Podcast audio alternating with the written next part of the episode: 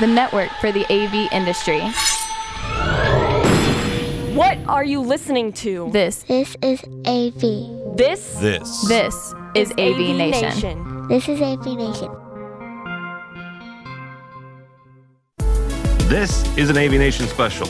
The sounds of In the Dark. It's Tim Albright with an AV Nation special. What we're doing is we're talking with the sound designer, engineers, and supervisors for the, the CW program In the Dark. Uh, if you're not familiar with In the Dark, In the Dark uh, airs actually uh, broadcast on CW every Thursday. Interesting story. Uh, it's a, a, a, um, seeing impaired, uh, blind, um, um, 20 something. Uh, her name's Murphy. Um, and she is trying to find out who who killed, murdered uh, her friend Tyson. Um, with me today to talk about kind of the sound design and how we create the world of a seeing impaired person is Mike McCone, Shaughnessy Hare, and Elliot Thompson uh, from uh, King Soundworks. Welcome, gentlemen. Thanks. Thanks for having us. Absolutely. Uh, Elliot, we'll start with you on this. Um, All right. when- When somebody brings a, a concept like this, and, and we've we've talked with a, a bunch of folks from from King Soundworks before, you talented folks that create all kinds of really great uh, audio and um, experiences. No, seriously, we, we, we, we've talked with you guys about uh, Cosmos and about Jumanji and a number of others. Um, somebody brings this to you, and they say, you know what? Here, here's the here's the pitch, Elliot. Um, the girl can't see, right? So immediately, you uh, there there are those of us who have grown up in in in watching movies and grown up with comic books. You're immediately drawn to other um, famous uh, seeing impaired people, and they they tend to heighten the effects when it comes to uh, audio, when it comes to other uh, obviously senses. So when they they bring this to you, you and they say, you know what, Elliot, this is the, this is the deal. Uh, we need to start, you know, enhancing some of the other aspects of uh, the character, including what she hears and, and experiences. How do you do that? How do you walk through that that script and go, okay, here's an area where we can enhance? Well, that's a good question. I know that that was my uh, first impression of when when I found out about this show, is that you know probably going to have to enhance certain aspects of of you know other senses. Obviously, we're in audio, so the sound aspect. Um, but and you know, Mike actually might be able to speak better on this. But I think that they were trying not to fall into that uh, that sort of cliche.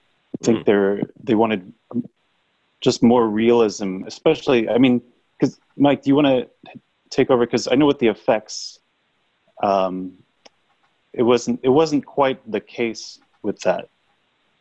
Do you know? Do you remember the um, what Corinne had spoken to you about? Yeah. So, uh, yeah, I do remember ramping up for this, and there's actually I can't. It's in the it's in a, the one of the first few episodes of the first sound.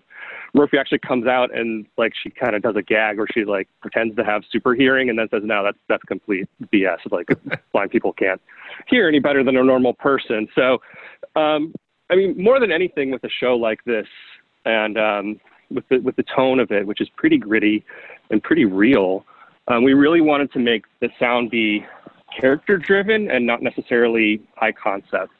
Okay. So, uh, you know, especially when the show specifically calls out like, you no, blind people don't have super hearing. Um, what we're really doing is following the character's emotions more than anything. So, um, you know, what that really meant to to us when we were building the Murphy's world was not so much the like Elliot said, the cliche of the enhanced sounds, certain things being super loud, like she can hear a pin drop. It's building depth into the world. So what we do a lot of the times is uh, when we're in the interiors, we bring the outside into the world, so that when we're in her apartment, it's not just you know maybe the air conditioning or the room tone in her apartment. We're hearing cars pass by. We're hearing the L train. The show's set in Chicago, so really distinctive Chicago sound, the L train um, and things like that. We really want to make sure that wherever she is, that there are things happening in the world around her that we, you know, like a person who might be seeing impaired. If we're not paying attention to them, we might not even notice them. But if we take the time to really listen to the track, you can hear all this depth and all this detail in her world.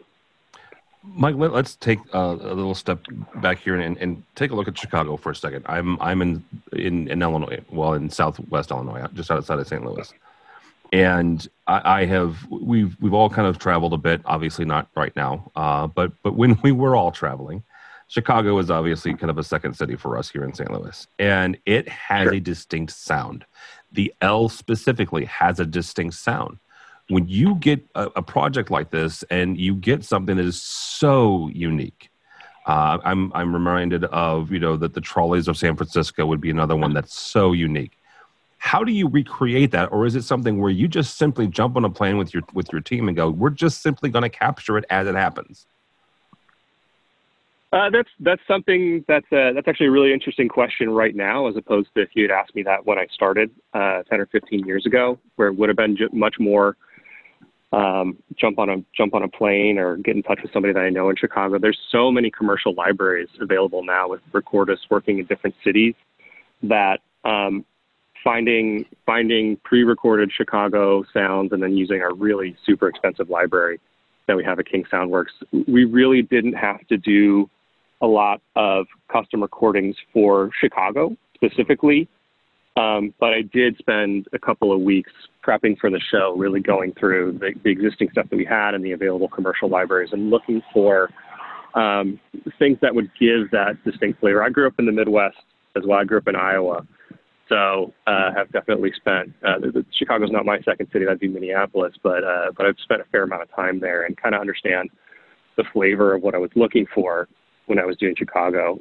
Um, it's a little bit challenging at times. Uh, it's the show is not shot in Chicago, so um, you definitely we're, we're we're faking it with some of the insert shots and the um, you know lots of interiors. But uh, it was a really interesting challenge. It was it was fun to spend some time just listening to the soundscape of Chicago and seeing what felt true to me.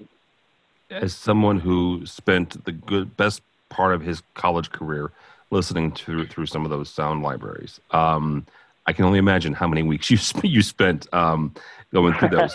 do, do, do, you have a preference? I mean, do you do you have a, if you would if you had your your druthers right and and you know we're we're outside of this this crisis that we're all in now and you know what uh, instead of spending two weeks going through a library you you can you know just as easily both from a, a time management standpoint as well as a cost standpoint because your your your time costs money would you prefer to use the library or would you prefer to record something um, live uh, and, and, custom? Uh, you always love, love to have custom stuff. Um, there's there's something intensely personable personal about using rec- uh, effects that you recorded yourself. You know them better. You know where they came from. There's a little story about all of them, and I, I use a ton of custom effects in the show. Don't get me wrong. Uh, the L train specifically, we didn't record, but um, I have a ton of, of recordings that we did use in this show. One of the coolest things to me about working on this season of In the Dark, season two specifically, is it's all set in the winter. Very unusual for a broadcast TV show to have such a strong sense of a winter season uh, in it. And winter in the Midwest sounds completely unique to me, uh, especially now having lived out in California for a long time. The the birds are all different. The way the traffic sounds is, is completely different when all the leaves are off the trees and you get that cold air and the sounds of cars just travel forever and ever. And um, there are lots of opportunities we had in this season of the show to use those types of sounds to really sell that desolate Midwestern winter. And those are all custom recordings, and I, I absolutely love using those. Um, you know, there's a there's a third way that I've used other than what you described of either going and, and recording myself or using library. And I've, I've actually sent recorders out to family members that live in different parts of oh, the Midwest if I'm in yeah. a pinch and I need stuff. So a lot of these pocket recorders are they're easy enough for anybody to use. So uh, you know, send a recorder out to, to mom and dad for a, uh, a month and just have them shoot what they. Uh, you know, my dad's a uh, did a little bit of cross country skiing and, and biking, so he'd go out uh, in the winter to the uh, to the nature preserves and record winter birds early in the morning or late in the evening. Uh, I love that stuff, man. It's it's oh. really great, and it's a pers- perspective that even if I had gone back, I wouldn't have gotten because I'm not going to bike five and a half miles out into the nature preserves at 5:30 in the morning. But my dad was doing it anyway. No, absolutely not. No, God love your dad. Yeah. Uh, Shauna, Shauna, see, let's bring you in on this because something Mike said, and, and that's that sounds different. Sounds are different when it comes to the different times of years. Yeah, and and the Midwest is is especially true. We just the cold, right? And, and let me pick on the Midwest. When when the weather gets colder and when the atmosphere gets thinner, sound is different. And so, Oh, how do you tackle that from from a, a dialogue standpoint? You know, when somebody's outside, that that is going to be different if they're talking on the you know on the corner of, of LaSalle um, in the summer than when they are in, in the winter.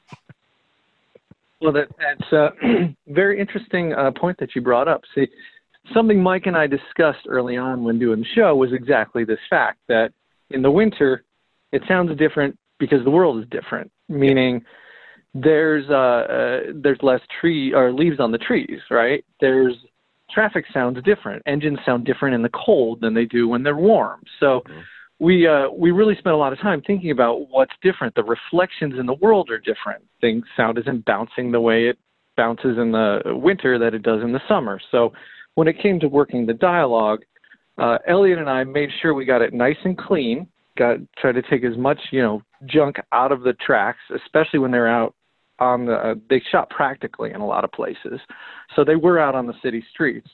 Uh, we didn't shoot a lot of ADR for this show, so the majority of it is actually production. I'd say 98% of it. So we made sure to get that stuff really clean so Mike uh, could play his effects in a way where we started using reverbs and things of that nature to sort of make the world reflect a little differently. And I did the same with the dialogue. So when it came to using exterior reverbs on voices and things, Mike and I would talk and say, hey, what kind of reflection are you using? Oh, I'm going to use a short slap in this uh, alleyway, to, and it'll help reflect, you know, uh, the same way the dog bark does that you have there, or you know whatever else is going on. So, uh, very much spent a lot of time talking about how things sound different in the winter than they do in the summer. And if you think about it, uh, because of temperature change, it's all physics, right? So sound travels faster when it's heated outside. Uh, when the air is thinner, it'll you know waves travel differently. So at the end of the day, we're just dealing with physics, and we're trying to replicate a world that we're all familiar with, but might not necessarily pay attention to. If you go outside your house in the winter and clap your hands, you're going to hear it reflect off the other houses in your neighborhood. Uh, and if you record that and then you go out in say the summer and do the same thing when the foliage is full and you know uh you're going to again it's going to sound different even if you're at the same time same place uh doing the same action so uh we spent uh, quite a bit of time talking about that and how to get that to come through in the track Well, and Elliot, kind of wrap this whole thing around for me here. Um, Mhm. You know, Shaughnessy talked about you know the different effects and stuff like that of whether you're in a, an alleyway or you're in the middle of the street, and how those those when you're in those environments, yes, physics plays an a, a, an effect here. But you're in a studio. You're in a studio. So how do you how do you learn that? Right? Is it something where you just kind of go out and and you know you you learn through experience, or is there some sort of um, you know mathematical calculation that we can do to say, you know what, during a if if two parallel walls are are here and they're made of brick, this is the reverb. Yeah, I mean, there is quite a large bag of tricks that I would say that um, we as sound designers have, um, and it's boy, I wish I think Shaughnessy would agree with me. I wish it was just the same same one every time, but it's usually um, a matter of of trial and error. I know, you know, obviously there's an abundance of reverbs to choose from just to start with that um, and but then you know they may not may not quite match and then you realize oh maybe i have to use a certain type of delay and you know the various plugins and whatnot and then sometimes it's it's it's a matter of, of eq of the, just the way you if you um, take some of the low end off the voice suddenly it, it reflects in a different way um, sometimes you have to compress it in a different way it's it's quite um, I don't. I know. I find that kind of. I know it could be maddening, but it's kind of fun too. To because once once you if it was easy every time, um, maybe maybe more people could do it. I don't know, but it's it's when you have to do all that trial error and then you finally get it, it's pretty rewarding. And it's in my experience, it's usually not the same thing every time, but if you do it enough, um, you'll think, all right, well, I tried the EQ, I tried the reverb, I tried the delay. Um, you know, maybe maybe it's just the way we do the volume automation. So, you know, we spike the volume up and down really quick, you know, or just something like that, and then suddenly it works, and then you think, oh, I'll have to remember that for next time. Um, and then that's, I mean, do you would you agree, Shaughnessy? I think that's. Oh, absolutely. It's not a one size fits all, and it never Yeah. is. Um, you know, you can get into a scene and go, okay, well, I'm out here in the street, so I'm going to pick my favorite street uh, reflection, and this is what I like to start with. And then once you put it in there against the effects, and the traffic starts chewing it up, or the music comes over the top, and suddenly it's either gone or it's washy. You go, well, I'll, I'll just add more. Then suddenly they sound like they're down a 50 foot hallway or, you know, a, a thousand feet away. You go, that doesn't work at all. I can't do that. Uh, so yeah, it, I mean, it, it's always a process. You everyone starts with their bag of tricks, and the longer you do this, the bigger your bag gets. So you start to you lean into what you know, and what sounds natural, and then you start working it from there. So yeah, unfortunately, it's not like every time I get to the alleyway, this is the verb. Every time I get in the apartment, this is the verb. Uh, you know, like we said, uh, voices change uh, in terms of temperatures in rooms and how weighty they are, how boomy they are, how sibilant they are if they're on a radio versus if they're on a boom, you know. Uh, all those things hit verbs differently. They they sound different in rooms, time of day, where the boom operator had the boom at that particular point or didn't have it. Um, so it's just a matter of you know what sounds right, and that's back to the whole you got to trust your ears, right? You can't just go, well, you know, I get in this room and this is what I do, and you know, well, it sounds kind of weird, but I'm just going to leave it because that's what I do. Well, that's never right. And sometimes the right answer is no verb.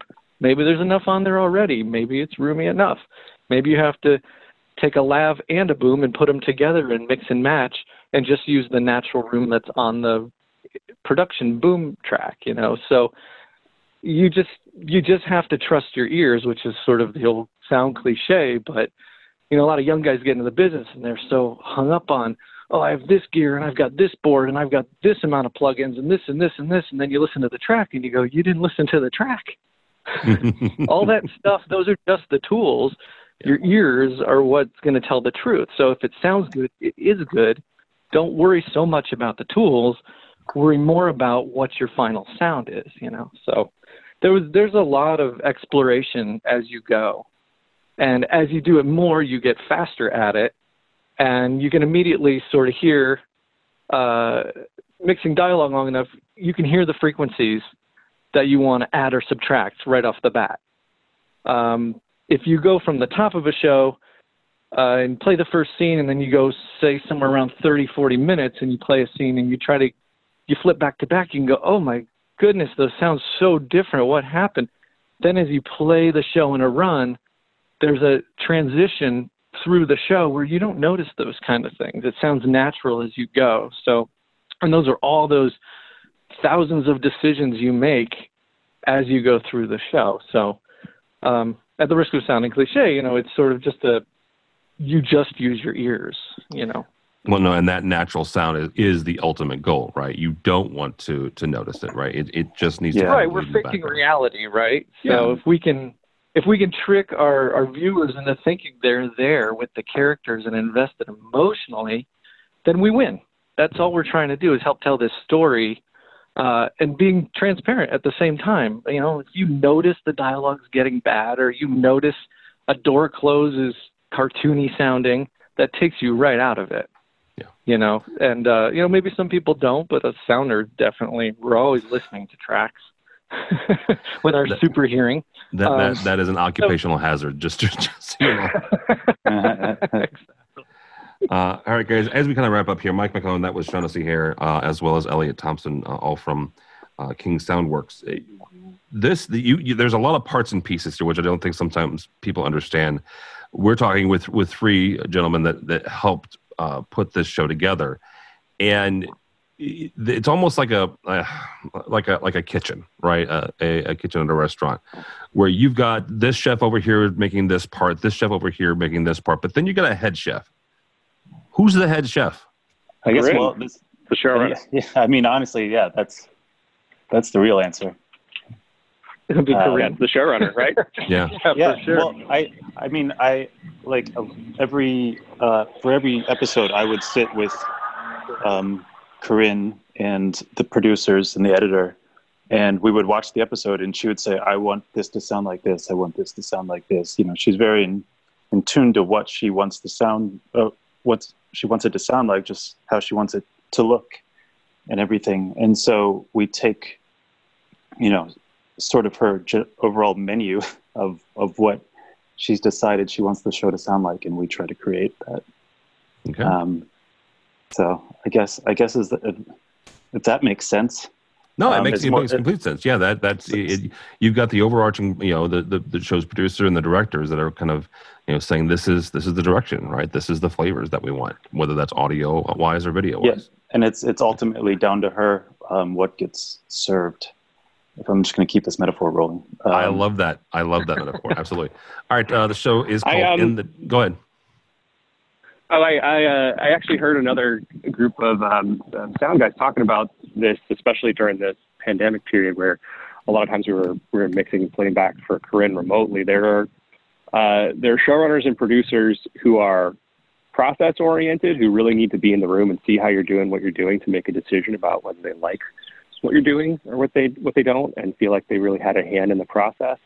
And there are product oriented producers and directors, people who really they'll step back, they'll take a listen to what has been presented to them, and then pick out what's working and what's not working. And uh, we were blessed on the show to have a really product oriented uh, production crew, people who really uh, let us do our thing, and then came in and gave us great notes on how they felt like we were representing the emotional tone of the show or what needed to happen pace wise at any given time and, and helped us adjust it at the end. So uh, that was, was a really great experience for us. That's awesome. All right, guys. Thank you all so much. Again, this is uh, it's called In the Dark. It, hap- uh, it takes place on CW every Thursday.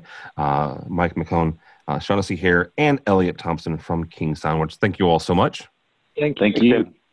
All right, guys. Uh, for us, for AVNation, go by our website, avnation.tv. That's avnation.tv. Find programs like this and a host of others. Uh, also, while you're there, check out our two weekly programs, AV Week and Resi Week. Happens every Monday and Wednesday. All that and more at avnation.tv. That's avnation.tv.